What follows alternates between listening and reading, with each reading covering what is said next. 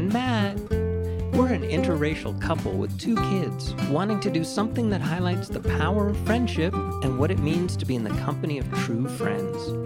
We're going to move our society away and out of the loneliness epidemic and into a friendlier, happier world. Welcome to our friendly world. Better, stronger, together.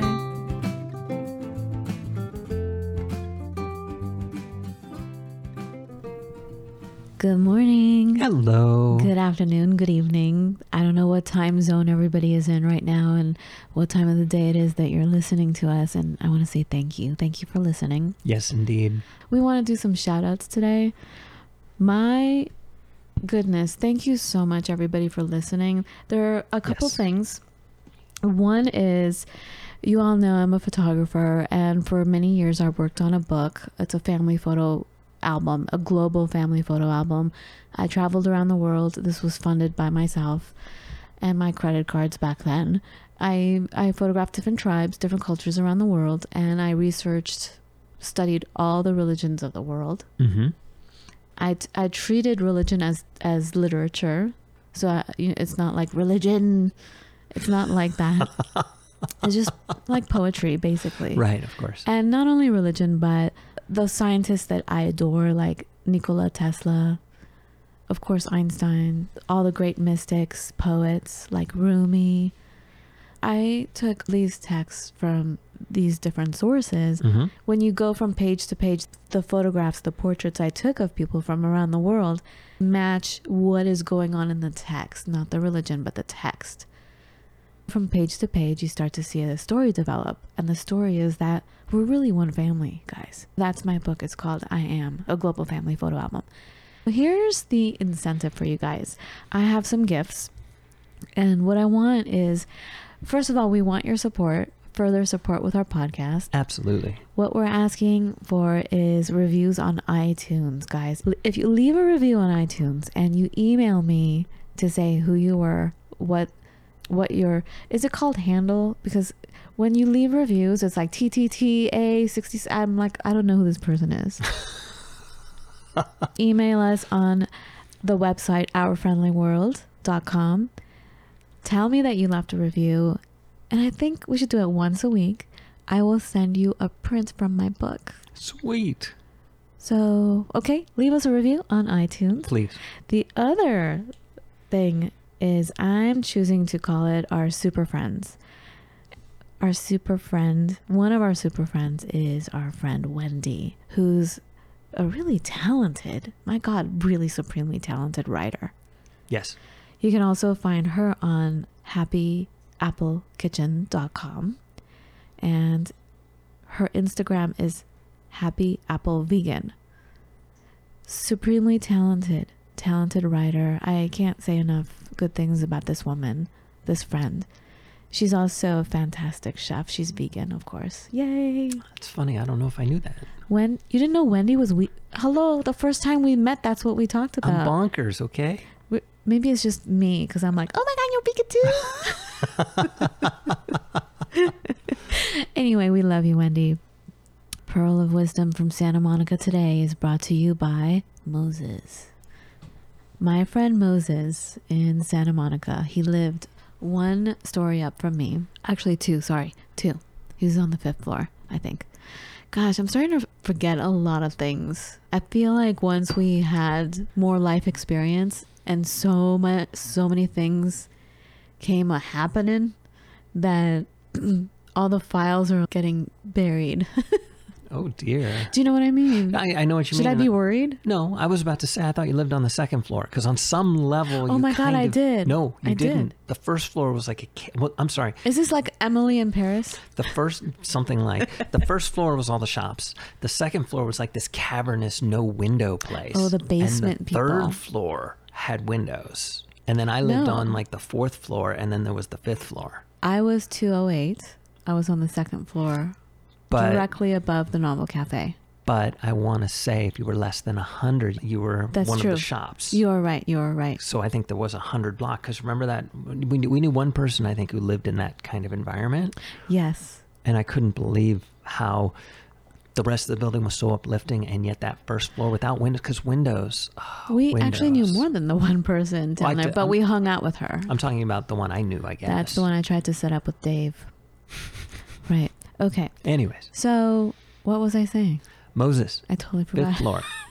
Moses. Should I be worried that I no, keep forgetting? His name, honestly, honest to goodness, was Moses. Solid he was name. one of my he was one of my best buddies. Here's the nugget of wisdom, pearl of wisdom from Moses. I was asking him to hang out. He's like, "Nope, I can't do it right now. I'm watching a movie." I'm like, "What what movie are you watching?" He- Nosy. He says, "I watched this movie to feel good about myself." So you're thinking, oh, it must be a romantic comedy or a No, no, I, I was blank. See, you're the one who goes there and starts thinking, well, what could it be? What's going to happen? What's Well, that? I'm just a blank happy slate. movies. I'm just blank until the person says whatever they want to say. Oh, fair enough. But I- speaking of forgetting, I forget the name of the movie. What is it? Charlton Heston's The Ten Commandments. The Ten Commandments. Moses would listen to the Ten Not a Commandments. particularly happy movie, I would say. I knew right when he said that, I knew, of course, why. But then hearing him say it out loud, it was so brilliant. He said, I watch that movie and I turn up the volume when everyone's chanting Moses. he felt a part of things. He felt like, yes, Moses, that's me. Well, I, I do have to say, I, I personally am very pleased. So, last name Anderson, right? So, when people say, Mr. Anderson, it makes me feel like, oh, somebody's actually paying attention. That's a line from The Matrix. Yeah, but aren't is that's the bad guy? The bad guy says it, but he says it to Neo, who is the one. Oh, his name was Anderson? His name, honestly, you're going to love this. They say it once. His name is Thomas, and his last name is Anderson. Thomas, not my first name. And they say that exactly once in the movie. I had to watch the whole thing to figure that out. Right. And I do stuff like that. I'll read, I read a whole series of books to find one quote, but that's another story too. But, but yeah, so when somebody says, Mr. Anderson, it means A, they were thinking about me in a good way while they were enjoying themselves watching a movie. B, they want to equate me with Neo, who's the one. I mean, that's that's almost as good as Moses. You know what, honey? Though when when people say Mr. Anderson, I think of the opposite because I totally just realized I don't think of Anderson as Neo. I think of Anderson as the bad guy who kept saying Mr. Anderson. But that was Mr. I think his name was Smith, Agent Smith. I understand that, but because he said Anderson, Mhm. I equate it to I'm scared. You know what I mean? Like it's the bad guy. yeah, but I- okay. uh, Okay. Up until this second, I didn't realize who the Anderson actually was. I just was like, ooh. And that's a fair point. But you see, for me, then I get to spin the actor too, because the actor played both Elrond in Lord of the Rings, which is pretty dang cool. And he also played the protagonist in V for Vendetta. He was V. So again, it's a powerful kind of a figure. It's interesting. What is it about words? I always say words have vibration, words have power. You Heck know, yes, they do. it's so there's so much energy associated with sound, right? Yes. For Moses, our friend Moses, to be doing this, to hear crowds chanting his name, I, I can totally relate to that. It is a healing, it is validation. I think that's the only thing I, c- I can say. I can't say too much more about it. It's pure validation. We need that. However, it's interesting when it's the opposite of validation when you hear a word, which brings us to the topic today related to what we had a few episodes ago. We talked about logic versus emotion. When we talk about when there's a disagreement, the emotional side will always win because Right. it has more energy. Well, Right. yes. How is it that emotion wins? Emotion, the good, the bad, the ugly. I have two specific examples. And honestly, I don't have the answer, but I, I have a feeling you may. I'm going to give you two of the examples where emotion has taken over where it really should not have. Right. The Right, opposite understood. The opposite of Moses, hearing his name chanted, that's a good thing. It gives you that strength and that validation, that power that Mhm. I exist, I am powerful, I am loved. Why is it that emotion always wins? Why is it, for example, that one comment you get. Like you get people, okay, me. I, I I'll say I'll stop saying There you, you. I will get people saying, "Fun, you're pretty, fun, you know, blah blah blah. You have a nice voice, you know, all that stuff, right?" Right. One person will come along Just one. and say, "Oh God, you're not gonna wear those white leggings, are you?" And I swear to God, this happened 25 years ago. To this day, if I see anything white, white jeans, white leggings, his voice, the person who said that to me, comes up, and it's tra- traumatic. I feel all kinds of all kinds of ways. Right. Right. Like I feel um, ashamed. I feel inadequate. I feel ugly. I feel distorted in so many ways. hmm And I, I don't know. It, it goes on and on. It's really powerful. My goodness. And growing up, I had very negative comments thrown at me about my physique. Hmm and and i think that's the reason one of the reasons i'm a photographer because i'm like you know what? I'm going to show what beautiful is. This is ridiculous. I'm tired of this concept of beauty. And also that's another reason why i will never be photographed. It's very rare for anyone to take a picture of me or for me to take a picture of myself to like put it out there and i often think about this with our kids. I document everything but i'm thinking oh my god should we have grandchildren or like when our kids get older i will not be in any of these moments because a i'm the one taking the pictures. Hmm b i don't want to be in the pictures. Are they going to think that i was um, never around? I hope someone says she was taking the picture You got to start like putting your finger halfway over the lens or something. Oh, there, there she is. are you trying to make fun of me Of course I, I am. actually did that, folks. there was a, a wildfire pretty much across the street from us. I was very nervous and at the same time trying to document what was in the sky. But at the same time, it was a sweet moment with the girls. We were out on the deck and they were blowing bubbles and I was taking pictures. But I think I was distraught. Every single picture you see my thumb c- covering half the lens. I've never in my life done that. Mhm. so anyway so like just the beauty thing no matter how many compliments i get it will be that one and it will also take me back to when i was a kid Right. and the thing the insults that were always hurled at me and the few photographs that i was in around that time i would i would look at and go oh my god i was adorable one and like when they said you're fat i am looking at these photos i'm like oh my god i was tiny but because i heard these things Right. it took over my being Right. Right. This is the internal emotion logic works between two people. If two people are arguing and one person takes the emotional argument and the other person takes the logical argument, but you're talking about internal. Internal, we're working in a whole different system. We're working against imposter syndrome. We're working against everybody tells me whatever it is I want to hear, except for this one person mm. who says, Oh my God, white leggings? that's the only person maybe I feel because I'm an imposter walking through the world, because we all feel this way at some time where, you know, I don't belong, I'm not worthy, I'm not, I'm not, I'm not. So this is the only person who is telling me the truth. And you start to become emotionally connected to the one person who tells you the truth and it also Right. can be because you are you do feel like you're wearing this it's like you're wearing a coat. This is your body. You're wearing it like a coat. And you know you're you're you go through life sometimes worried that somebody's going to call you out on your bs so true.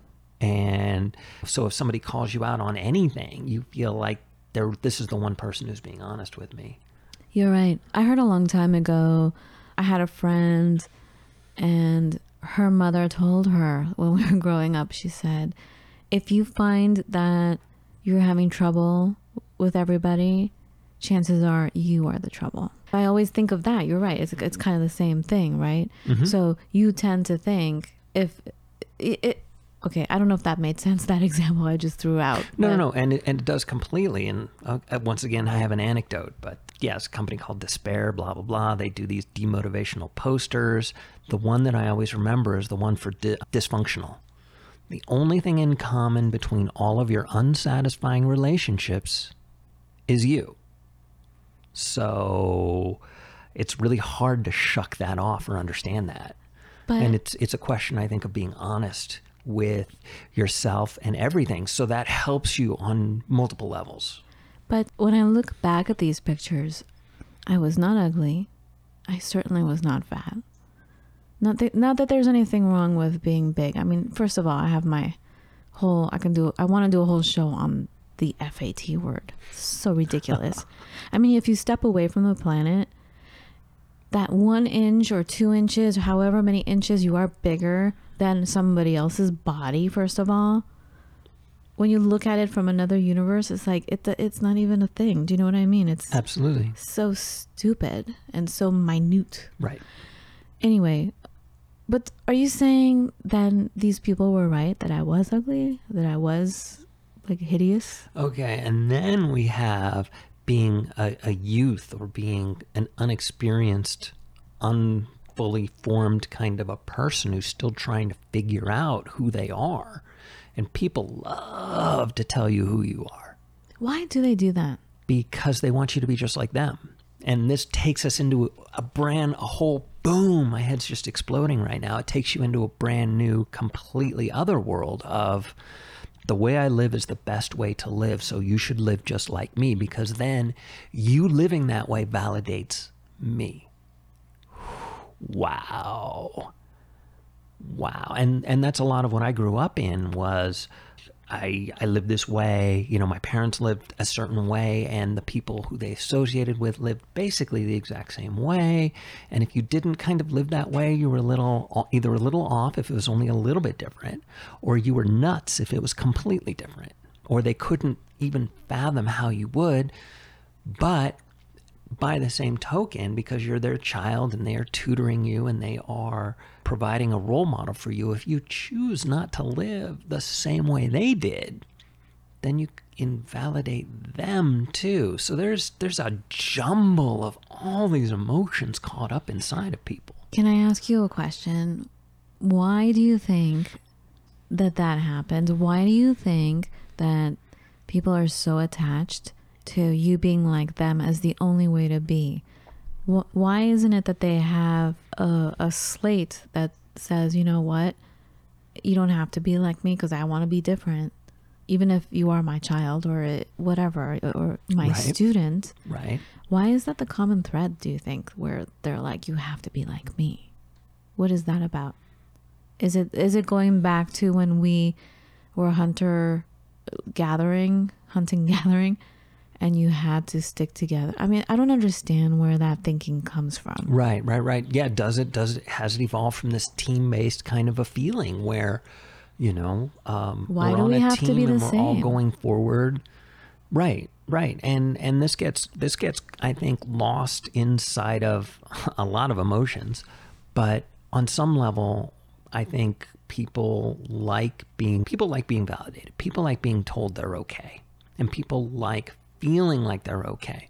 And the best way of somebody telling you is certainly the best. But the best way of feeling that way on a day to day basis is for other people to have seen you and emulated you. So if I'm wearing, you know, if, if I'm a big fan of band A and, and all my friends discover that band through me and they're all big fans too, then I feel good for some reason, some esoteric reason. I have a thought. Yes. What if we approach everybody and notice their uniqueness and bring that up as a conversation starter? Or even throughout within a long standing relationship. And I come up to you and I say, Wow, I really, you know, I really like the way you do A, B, and C. I really like how you think about A, B, and C. I wish I was like that. I tend to do this. So therefore, I'm creating a situation where I acknowledge you, much like Moses. I'm Right. chanting you, right? So you feel validated, Mhm. understood, heard, seen. Right. And at the same time, I, I think in a kind of a deprecative way, is that a word? I'm saying, but I'm this way. In a way, I'm kind of saying I totally respect and admire what you're doing. Mhm. I wish I could do that, but this is how I am. Right, right. And And could that work? Could could you know? I mean that's just my way, Mhm. but what if we were to approach each other in this way of acknowledging your uniqueness or your way of being? right. That way you don't have to beat me over the head with your way of being. and you don't have to rain on my parade for being who I am. Right, right, right, right. And I think between friends, that can work just great. I think you can have friends who are Why can't you do that with different. colleagues? colleagues, same thing. Parents is another ball of wax. Relatives, another ball of wax because Why? Why can't it work with them? there's there's too much emotion there. Oh man. I know. Which brings us to the topic today. There's too much emotion. So how can we diffuse that a little bit? There must be a way. If we can do it with a friend, we can do it with anybody. Or no, maybe it should be the other way around. If you could do it with there you go. the other people. And honestly, I think it it comes down um, by and large to training. You know, I've been always as careful I think as I can be with with our own daughters when describing. Oh, as far as having that even even the thought process about I wonder what they'll be when they grow up. I've always been open to, and I've always vocalized whether you want to be a fill in the blank A, fill in the blank B, fill in the blank C, where A is very intellectual and you get your PhD, et cetera, et cetera, all the way to just plain old being happy is all I care about. But all the way to if you never find yourself, I want to be there to, you know, be with you and, and experience what you experience and help you if you want help but I always try really hard, and it's hard because on some level, on some base root level, I want both of my daughters to be computer programmers.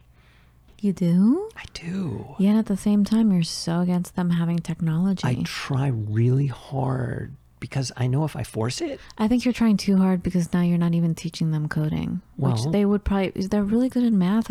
I know you say coding isn't math, but they their brain is like you, and they're they are so fast and they're thinking like you.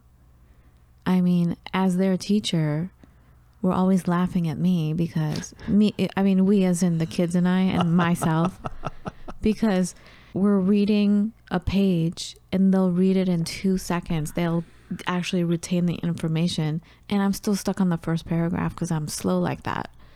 I'm like, hold on, hold on, I'm not fast like you. Slow down. Do you know what I mean? yes, But yes, like, yes. I just think they have such the talent, but you're going way to the other extreme. Anyway, are we getting off topic again? Uh, it, it's emotion versus logic, and and you're right. I am emotionally, literally, like doing a anti. You know, I'm not going to show you this because I'm I'm afraid emotion that you won't like it and you'll be drawn, you'll be pulled away from it forever. And I'm waiting for them to talk to me about it. And every once in a while, I'll show them something random I'm trying to do or working on, but not very often. I was so I had a rough night with the kids as far as being a parent. I woke up this morning. I was not even sure if I could continue with the podcast because Well, this particular today, recording today. to recording today, I just was feeling so defeated and so messed up, like not good at anything. hmm But what I want to say is one of the things that I do look at, like while I'm listening to you talk about thinking about what are our kids going to be when they grow up, like putting things on other people, not just our children. hmm But quite honestly, like the only thing that I feel like I am doing right, because I, as a parent who's always just, I just, and as a friend and as a mother, I agonize over everybody's health and situation, and I'm always stressed out. I'm always like, oh my god, I want every everyone to be well, right? Of course. But one of the things I don't stress out about is the way I look at people. I don't think about what are they going to be when they grow up. I always think they already are what they are.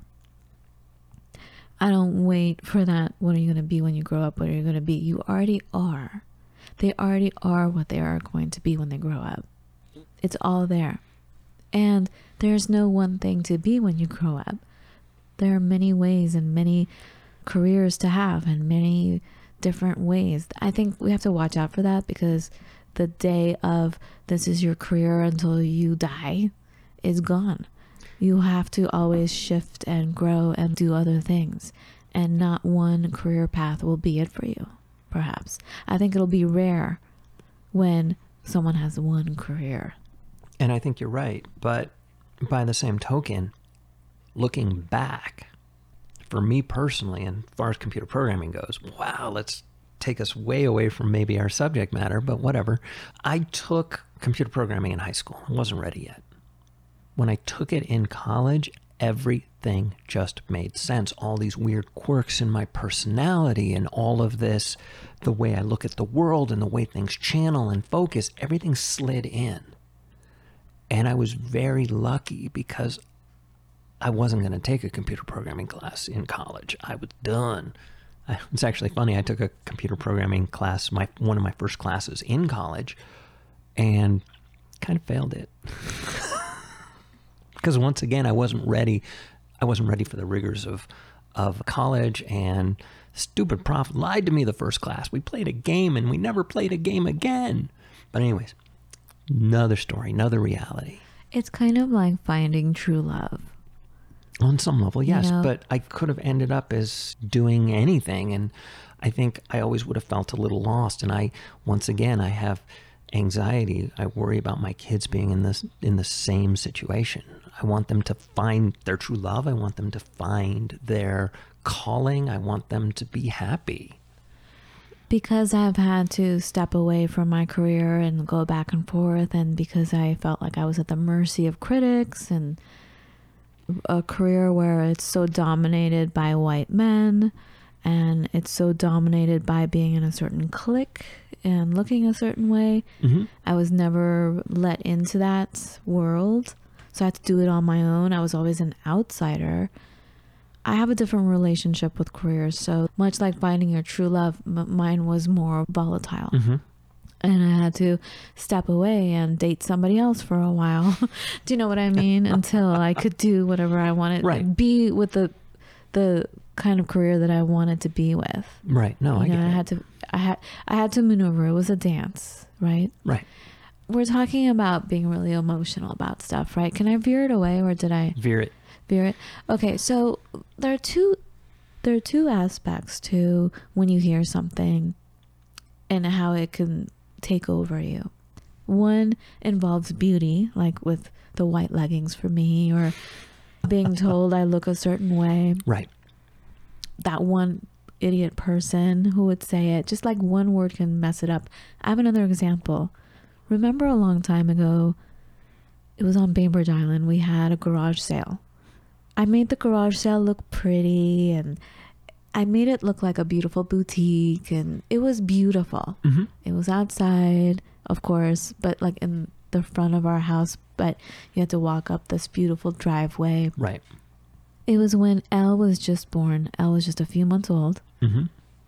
I was really obsessed with choking hazards. I didn't want any choking hazards around anywhere. Right. And for some reason, I had a thing about change, like money change, like coins. Mm-hmm. I didn't want any coins around because I thought that was a choking hazard. Right. I didn't want any coins around. After the experience of the childbirth we had at the hospital and almost the both of us dying, I the the mortality issue Mm-hmm. took over in all aspects. Right. Anything and everything was dangerous to me Right. and traumatic. So pennies, dimes, nickels, quarters, get them the hell away from me. At this garage sale, everything was there was no change. I had change in cash, but nothing cost 5 cents, nothing cost 25 cents, and nothing was worth that little money. Do you know what I mean? Yeah. There was nothing in the garage sale that was worth 50 cents. It would have been worth $10 and up. Mm-hmm. But there things were $1. Do you know what I mean? Right. And the garage sale was so successful. Everyone was happy and we were selling everything and it was just sweet and people were like, "Hello, how are you?" It was very pleasant until this one woman shows up, Karen. She shows up and she's holding a pot. She's like, "How much for this?" And I told her a dollar, right? Right. How much was it? I don't remember, but she wanted to give me 50 cents. and it was actually worth I think $5, right? Mm-hmm. Like it's it's a dollar. I'm sorry. I'm not I'm also I don't do anything with change right now. Like no coins. Right. And she started uh, she wasn't yelling at me, but she was so mean and so vile towards me. Like that kind of thing. I've worked in customer service, I've worked in retail when I was younger a lot. I had to deal with the public a lot, either serving coffee or food Mm-hmm. or working in retail shops with clothes. And there are those people that show up to just unleash fury on you because they know the customer's always right and you have absolutely no say in fighting back, can't Right. fight back. Right. So someone will come up to you. There will inevitably this will happen. Someone has some shit they're going through in life and they come to unleash it on you Right. all over a cup of coffee that didn't have the right amount of foam on it, whatever it is, it's ridiculous, Mm-hmm. and start yelling at you and telling you all kinds of throwing all kinds of profanity. Right. Like it, it is ridiculous. So she was one of those people, and she started just unleashing all her rage on me mm-hmm. over 50 cents. Right. So I said, you know, you know, why don't you just take it as a gift? Take, please take this. I didn't, I felt like I was back in my retail days Mm-hmm. because I felt like I can't piss off a customer. They're always right. I was just trying to have the situation be better. So Right. I said, please take this pot as a gift from me. And she still yelled at me. She still walked away in a huff. Did she take the pot? No. I don't remember actually. I want to say no, she didn't, but I don't remember. Fair enough. Like honestly, my upsetness took over that Mhm. I don't remember anything but that particular few seconds of time. well, And I remember what I do remember is you came back shortly after that. of course I wasn't there. And my whole demeanor had changed. Right. Yes. And you're like, "What happened?" Which is something that happens with us quite often. Every time you walk away, people treat me a certain way, but when you're there, they never treat me like that. Right. So you're like, "What happened?" So I told I told you what happened. And you're like, "You're going to let one person out of like all these people that were here ruin the whole day for you?" I don't want it to happen, but that's what I can't. I'm sorry. I'm really upset. Right. But anyway, long story short, one person out of a hundred odd people Mm-hmm. ruined garage sales for me forever. I don't think we've even been to a garage sale since then. we had one, remember a couple years ago, but that was how many years after that? Like 13? Mm-hmm. No, it No, couldn't be 13 because Elle was just born and whatever. Let's say 10 right. years. Okay. Yeah, I remember that. Let's say nine, 10 years. Mm-hmm. And remember, we had to have a meeting about it. You're like, I don't think you're ready for a garage sale. Remember what happened? I'm like, I know, I know, I'm thinking about it, but we really need some cash right now. So I'm just going to have to suck it up and have my walls up, right? Mm-hmm. But that's ridiculous. Why does that happen, Matt?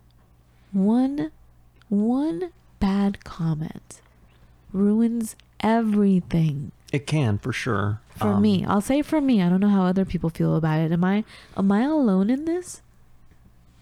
Am I just w- way? I know I'm sensitive. I know I'm an empath, but I think this is a totally different thing. Emotion definitely trumps everything here. Right, right. And I, I have a hard time arguing that. And honestly, I was about to say, well, you should just handle it this way. But it turns out, so the easiest way for me to handle it would be the way I would handle everything back in high school. Wow, which was a l- interesting amount of time ago. Because I was like this, I was like this vat of rage. And if somebody had anything negative to say, it was like, well, just forget you, right?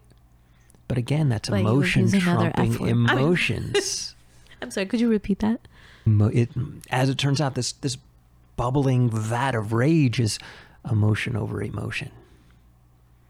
So when somebody had something bad to say, I could blot them out because I had an even stronger emotion that I just held. And I held on to this. I can't imagine it was particularly good for me, but it's what I did back then. So I used emotion to trump emotion. So even if they were right, and certainly if they were making a logical argument, it was gone. It was instantly gone. But even an emotional one, I could blot out too. Is that the same as having walls up? You're on guard. That- Yeah. That takes a lot of energy. It does. I mean, I was, I was, it felt like I was literally ready to fight at any moment in high school so listen the to me. The entire time. I have a question. Yes. So you can either have your walls up Yes. And be able to flick off whatever comes at you that may Mm-hmm. not be good, Right. or you can be way open and blank like me Right. and then spend years later over that one comment still fuming over it and Yes. having Tourette's in the shower. Yes. They both take the same amount of energy, I think. Ironically, So what do we there, do? there are other ways. What can we what are the other ways? Pray tell. Of course. No, I'm serious. I don't even know. because we need to recognize that emotion trumps logic, we need to figure out a way where we can hold on to a very positive view of ourselves. Hold on. Hold on. Yes. Interjection. Objection. Objection. No. Int- interjection. Inter- conjunction, junction. What's your function? What's No, your sorry. interjection? Here's my interjection. Yes. And not to sound like a religious um, fanatic. But Okay. So here's one thing that did help me. I went to a psychic once. dun dun dun. This was right after we got married, and I had so much rage from our wedding. not because of me. Not because of you. We invited how many people? 125? Was it one, or was it two something? I don't remember now. I want to say it was 250, of which like 50 were my people. It was, we're very much like my big fat Greek wedding. But in this case, we paid for the wedding. We took care of every single detail ourselves. and nobody bought us a house. Nobody bought us a house. and my family basically I mean we we- we should have a show on our wet about our wedding because it was such a great learning experience and we have definitely two pieces of advice that we always share with people that are getting married. The thing was I experienced so much rage from our wedding because out of the 250 people, how many people are we still in touch with? Two? Is it is it that many? Okay, there's Holly, Daphne. That's it on my side. Right. How about you, In touch is a very Steenie. fluid term. Steenie? Steenie, I'm in constant contact with. Dave, I'm in contact with slowly Yeah, we're getting back. and surely. Dave, let's get back together. And anyways, But out of 250 people, yes. they all showed their asses. And careful, careful. They didn't all show their asses, but there was a lot of ass showing. It was like beyond ridiculousness. It was, what's the word you use? Absurdity. Yes. I mean, we had a couple brawls happening. We had, I mean, my God, it was, I guess now it's comedy, but what I'm trying to say is I had so much rage Mm-hmm. and I had never, ever felt such anger towards people in my life. Right. And I grew up with the family I grew up with, and I never had that much like, r- like resentment. Like Mhm. how, what the, I was. I mean, I wanted to throw down. I I, I had to physically remove myself from everybody because I really wanted to be violent Right. not violence. I'm not talking about I wouldn't actually harm anybody, but I wish I could just smack them. so I took myself to a psychic because I don't know. I feel like back then psychics were better therapists for me than going to a therapist and spending years talking about one tiny little issue. Right. I went to this therapist and she just looked at me and she handed me this note and it was a prayer. She said, I want you to do this prayer and fill in the names of people you're mad at into each blank. Mm-hmm. And the prayer went like this. And I swear to you, I looked at it. I'm like, I am not religious. I don't do that. But I read it and I, I saw, you know, the blank space where you interject the Yes. person's name. Yes. And I looked at her and I actually made a list. And the r- list was over 250 people. Ouch. And I was like, but this is a lot of prayer. hmm Like, this is a lot of people. I, I just sorry, I just don't have the time. And she's like, yeah. And I'm like, oh my God, this is a lot of work. Oh God, you know, to get over it, I just no. Uh-uh, Okay. Uh, I've only got like five minutes. So listen, but this was the prayer and it totally works. It totally energetically for me, it worked. So the prayer went like this. it goes, I don't know why I laugh about it too, but can I use your name in it? Can I use your name? It depends not- on I'm how not- bad I'm gonna sound. No, it's not. I'm not mad at you, but I'm just because you're right in front of me. So here's how the prayer works, and I'm going to put Matt's name in the blank spot, right? Lord, it starts off, it says, Lord, please help me to forgive Matt. Please help Matt to forgive me. Please help us to forgive each other. Please, Lord, thank you, Lord. And you had to, I had to say that about every Wow. single person on my list. Again, not I ain't got that kind of time. But I gotta tell you, it, it, it, I felt like a balloon that was about to pop, and saying these words out loud. Each time I said the prayer, hmm the air was let out, like like, until the balloon was just a flat balloon. Right, right, and that that's certainly one way of going about it for sure. Okay, so tell me the other ways you were gonna say. Well, see, derailed me talking about that, but one well, easy we were way. we were talking about aside from putting up a wall. yes, And aside from being totally open like I am usually, and then getting so hurt by one ridiculous comment, what can we do besides those two things? Right. right, and certainly, certainly, an easy, quick one is to call people out right away. What do you mean? What's going on? But when you're hit, okay, I know, but When when, you're hit hit, you can be shocked. I constantly feel surprised. Right. And I, that's why I have Tourette's in the shower. Right, absolutely. And then the other thing is, is you own it. You're like, oh, okay, maybe they maybe they raise a good point, but you're trying as hard as you can, and it's hard to stay in your logical frame of mind, to not bring it to emotional, and say, it is quite possible that I don't know anything about fashion. And if you looked at me, you'd probably say yes, but that's beside the point. And I use fashion just because I don't want to talk about anything else, anything personal here. Ha ha. But then you take it to, okay, so what does it mean to know something about fashion? And just try and almost think about it in- the third person. So, like if somebody comes after me because I don't know that all effluvials are subliminal, which of course these are nonsense words. Effluvials? Yeah, it's it's What from does a, that mean? It's from a Dilbert cartoon. Is it a word? I don't know. Doesn't matter. Okay. Anyways, you know, and, and coming to that and saying, in my field, if somebody says, gee, man, I'm really surprised you don't know anything about blah, blah, blah, blah. Sometimes you're like, oh, crap. But by the same token, it's like if I've never been exposed to it, if I've never, you can still feel like, man, I really should know that. I should know that cold, and I don't because maybe I didn't take the time to learn it. Maybe because none of my projects used it. Maybe because, maybe because. But I find then, for me personally, I look at my, my resume and my CV and I look at all the stuff I've done. And I, I feel mighty because I'm looking at all the stuff that I've just done and all the stuff I have learned and all the things I've overcome. And I come to a place where I'm like, so I can master this too. So that's kind of a skill based thing. But if somebody wants to comment on how I look terrible in my favorite shirt,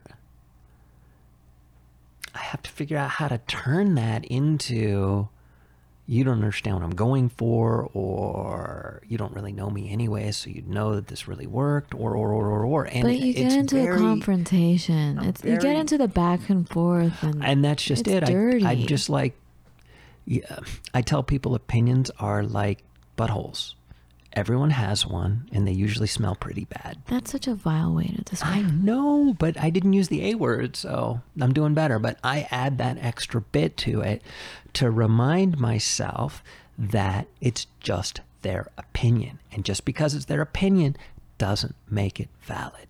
Doesn't make it invalid either. We have to evaluate and look at. But again, it's like you're trying as hard as you can to not let it cross over into emotion because as soon as it crosses over into emotion it becomes how dare you? And it it you're you're never going to end up in a good place from an a how dare you?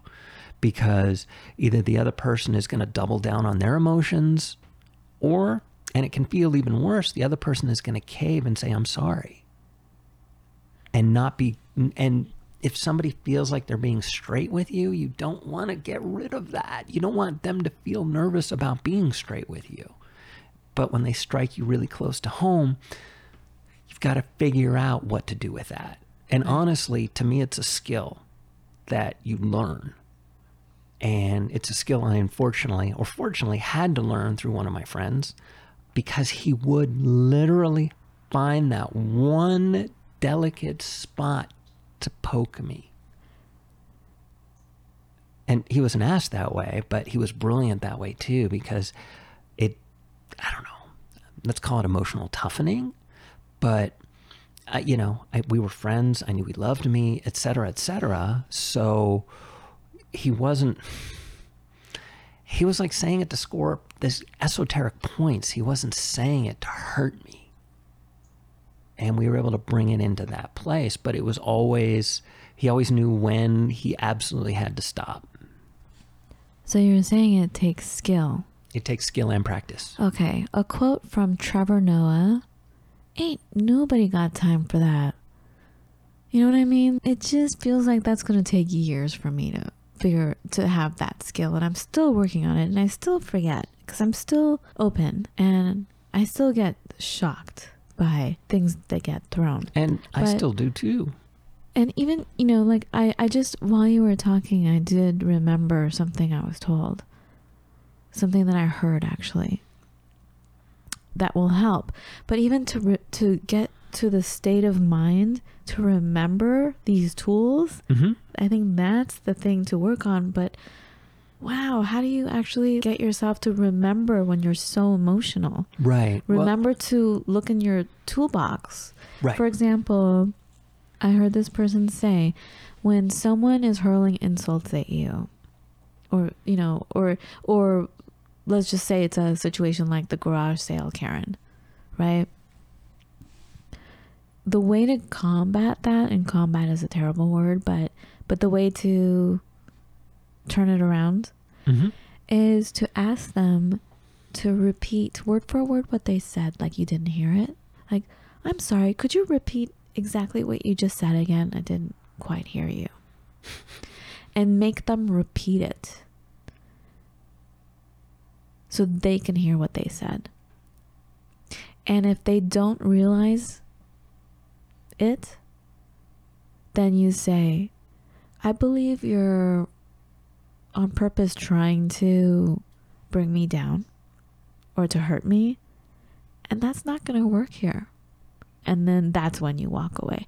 But if you have them repeat what they said to you, Mm-hmm. it's I, I find it very powerful. I've never gotten to the state of mind like, you know, have my wits about me to do that. right Which is why I have Tourette's in the shower because I think of things months later. I'm like, some of my biscuits. You know, like Nice. everything that I wanted to say in that moment, I'll say out loud mm-hmm. or yell it out loud in the shower. But I find that to be a great tool. What do you think? Make them repeat word for word. I'm sorry. Could you repeat exactly what you? you I, I didn't quite get that. Could you Right. repeat exactly what you said? right no no no and I, I get that it's it's it's been an interesting amount of time since anybody really came at me that hard who d- d- doesn't have a clue who doesn't even realize this heinous thing that they've said to me so And it doesn't have to be that heinous, but it affects us in a heinous way because it creates emotion, right? That's just it. Sometimes it does, sometimes it doesn't. So, of course, I can never agree, right? But see, for me, I think what I what I described as a good technique, but I think the overarching technique is what I've described so many times as the Popeye syndrome, which is I am what I am. So understanding who and what you are, understanding your strengths, understanding your limitations, and owning them. Now, of course, people always say, "Oh, yes, but you want to attack your weaknesses and make them strengths and all the rest of it." And there, there are occasions where you can't. And there are occasions when you can, and you do when you can, and when you're interested, and when you have that desire, and you don't when you can't. And you you you play to your strengths. So it's like it's really an interesting, challenging thing to attack me because I sometimes will even say, "You're right." You know, this thing that you're choosing to comment on, you're right.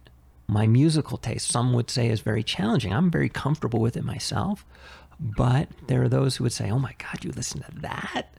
And it's like, "Yeah, I do. What's what of it?" And and that stops people. It's it's really owning your strengths without emotionally trying to counter them. So uh, I am who I am. I'm walking across the mat. I am so many different things. Mat, of course, martial arts. I'm walk, just going to walk straight across the mat, and you can try and stop me, but you're just not going to. And and that's what you need to do. And then when you do get some setback, when the world decides to put you down, that's when you rechannel. At least that's what I do. I rechannel into myself, and I go through all the things I've been through and I look for all the ways that I've come out on the other end, come out stronger, looked for the silver lining, found the silver lining. And I'm able to kind of work my way through it. It's just when I become emotional about it, that's when I get screwed. You know what makes me what okay, so here's what I'm just realizing. Uh-oh. Once again going back to the wedding. One of the lessons that I learned from our wedding was people every time you drink coffee and you put it down it sounds like a thunderstorm Sorry. I won't drink anymore. no but please it reminds me of when we were getting married and we're putting everything together the food the entertainment you know the garden like Yes. everything right all Mhm. the aspects of getting the community together Right. for us to break be- bread together. hmm And that's when I really started to realize in our culture, we really don't have get togethers. And when we do, it's very emotionally charged.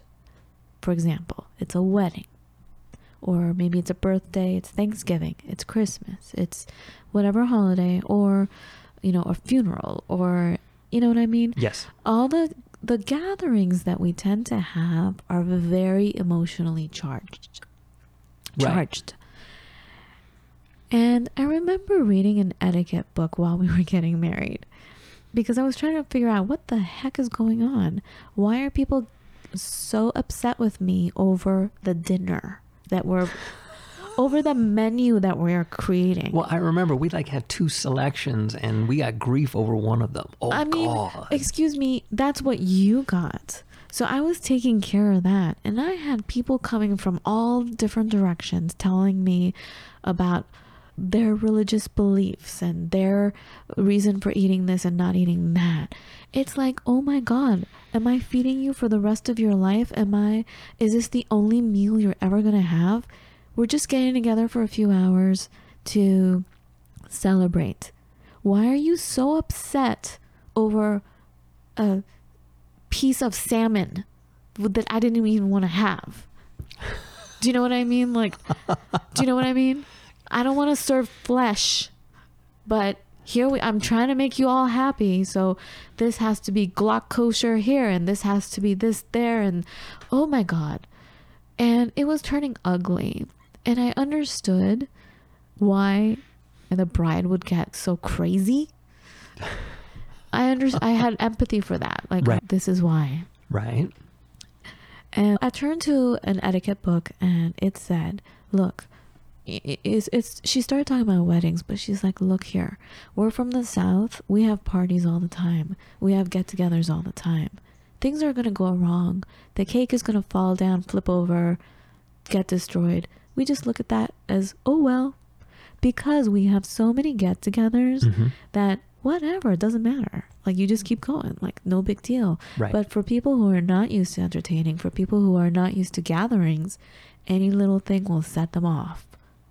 It's a disaster. So, because we don't practice, because we don't build up our vocabulary, Yes. because we don't have a friend who likes to hit us where we're weak, because we're not thank you for bringing it back because i forgot why i was saying what i was saying but what i'm saying yeah is exactly that. We're not used to communication. We're not used to tough conversations. We're not used to uncomfortableness right? that we tend to retreat. Right.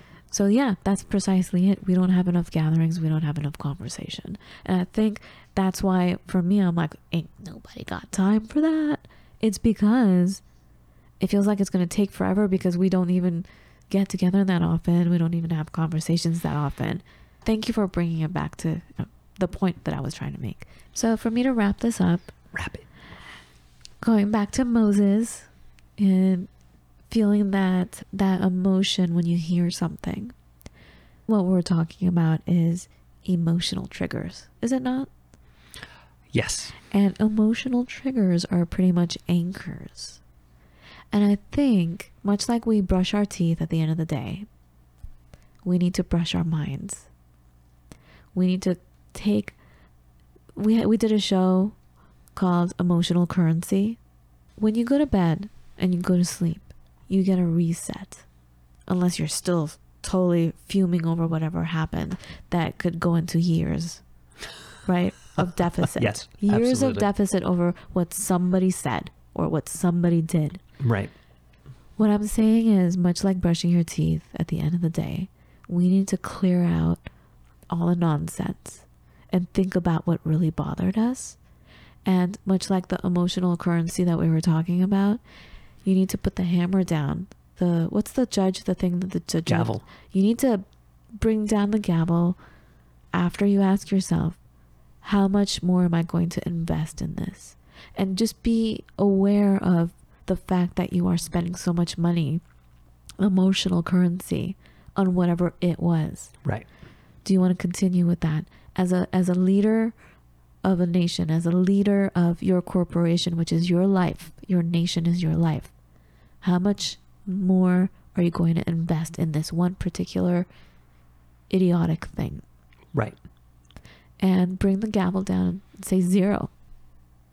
Clear your mind at the end of the day. And then if we have the wherewithal to do it, th- do it throughout the day. And that's how I would close it up. Anything you want to add, honey? I'm good. Okay, folks.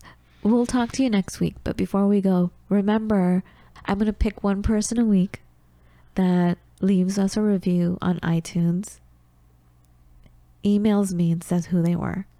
And I'll pick one person a week and I will send you a photograph, a print from my book. I am a global family photo album.